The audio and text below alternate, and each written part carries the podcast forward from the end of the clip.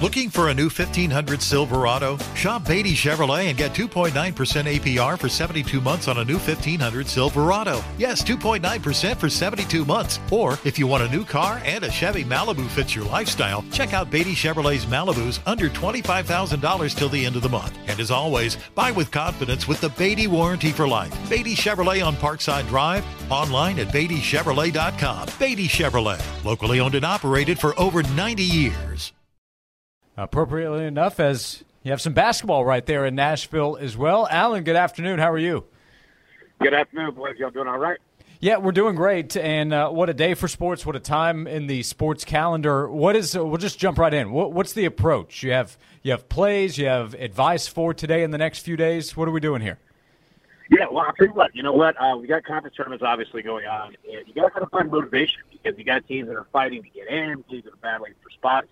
You know, Tennessee could be a team, uh, you know, that, that comes out aggressive, you know, and tries to say, look, you know, we, we got a shot to get a pretty good ranking here, uh, you know, so actually Sunday coming up. So, yeah, you got to pay attention to that. Also, pay attention to teams that are playing two, three, four days in a row. It's tiring playing defense, man. You later come up on this. So, yeah, I, I, those are the keys.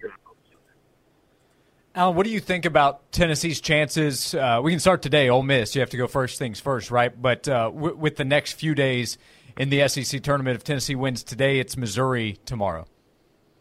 Yeah, I mean, you know, Tennessee can play with anybody in the country, right? So, you know, I, I think that you look at teams like Ole Miss today, Missouri tomorrow, should they win.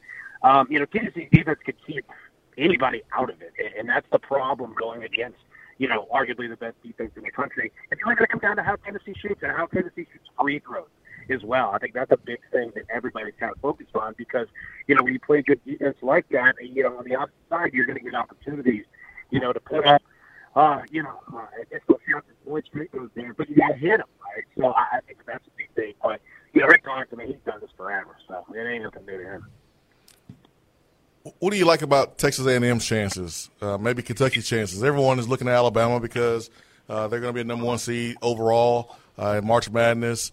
But they haven't played the same since some of the controversies uh, has been um, centered around, you know, this basketball program. Do you like someone else besides Alabama? If so, is it A and M? Is it Kentucky? Is it Missouri? Who do you like?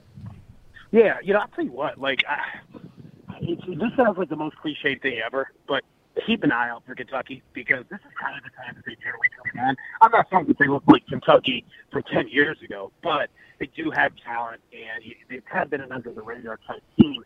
Um, and Cameron Partey's just done this for so long. That being said, you know, we saw Texas A and M, you know, what, a week, week and a half ago against N X D, and their game plan is pretty simple. You know, they kind of go and just drive to the hoop and, you know, force you to foul them. And that can work. It can also not work. Uh, so it's something that I, I don't really want to buy into. Um, I, I'll say, you know, Kentucky, again, I, I don't, I'm not saying Kentucky's going to make any type of big run, uh, you know, throughout the end of the year in the tournament, but this is kind of where they turn it on. They, they just become a really difficult out, uh, and their fans show up regardless. So, yeah, keep an eye there.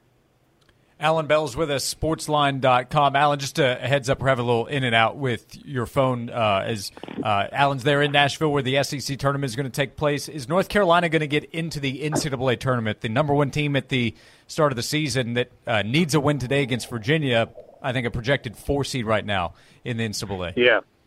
So hopefully this sounds a little bit better. I hope so. Um, yeah, that's yeah, better, I think. You know, we, okay, perfect. All right.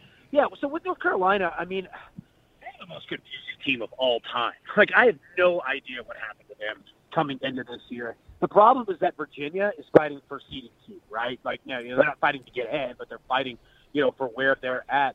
And their defense could play. Like, I, I'm not going to fade Virginia here. Um, I, I know that North Carolina has talent. They've looked a little bit better, a little bit better. Just Capital is a nonprofit that tracks which companies are a force for good. Companies like Bank of America, which just earned the Just Capital seal. Bank of America is ranked number one for ongoing commitment to their workers with initiatives like Sharing Success, which awarded ninety-seven percent of their teammates additional compensation, nearly all in stock. This is the program's seventh consecutive year, awarding more than four point eight billion dollars in total. Visit just capital dot com to learn how a just business is a better business. Furnished by Just Capital. Hey, everybody. This is Dan Bespris, host of Fantasy N B A Today, a daily fantasy basketball podcast. We cover every box score from every game, every day. Plus bonus shows on buy low opportunities, players to stash, schedule analysis, and really anything you could need to smash your league into deliciously tiny pieces. Catch the Fantasy N B A Today podcast, part of the Believe Network, on YouTube or wherever you listen. You know, over the last week, two weeks or so, but I'm not going to do that because, look, I mean, it's like anything else, right? Like, if you decide, you know what, I'm going to wake up early and I'm going to start working out, right? Like, I'm going to get healthy.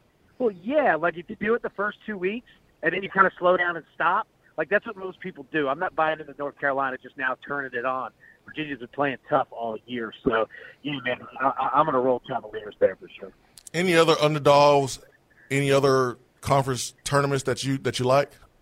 Man, I'll tell you what, man. I like all west, right? Because you've got some really good teams, whether you're looking at the Pac twelve, whether you're looking at – you know, the West Coast Conference, you know, we just saw that conference tournament, you know, go down with the Dragons, Saint Mary's.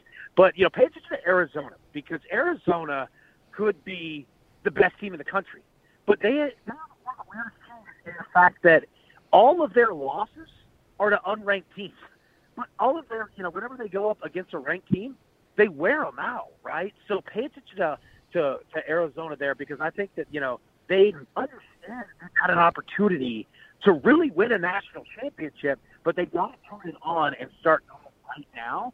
So pay attention to them going in because if they start blowing people out, yeah, that might be a team you want to watch uh, going into the tournament because they could easily just keep that thing going, and then you look up there in the national championship. Uh, next year, Super Bowl odds, I'm pretty sure Kansas City Chiefs are going to be high there.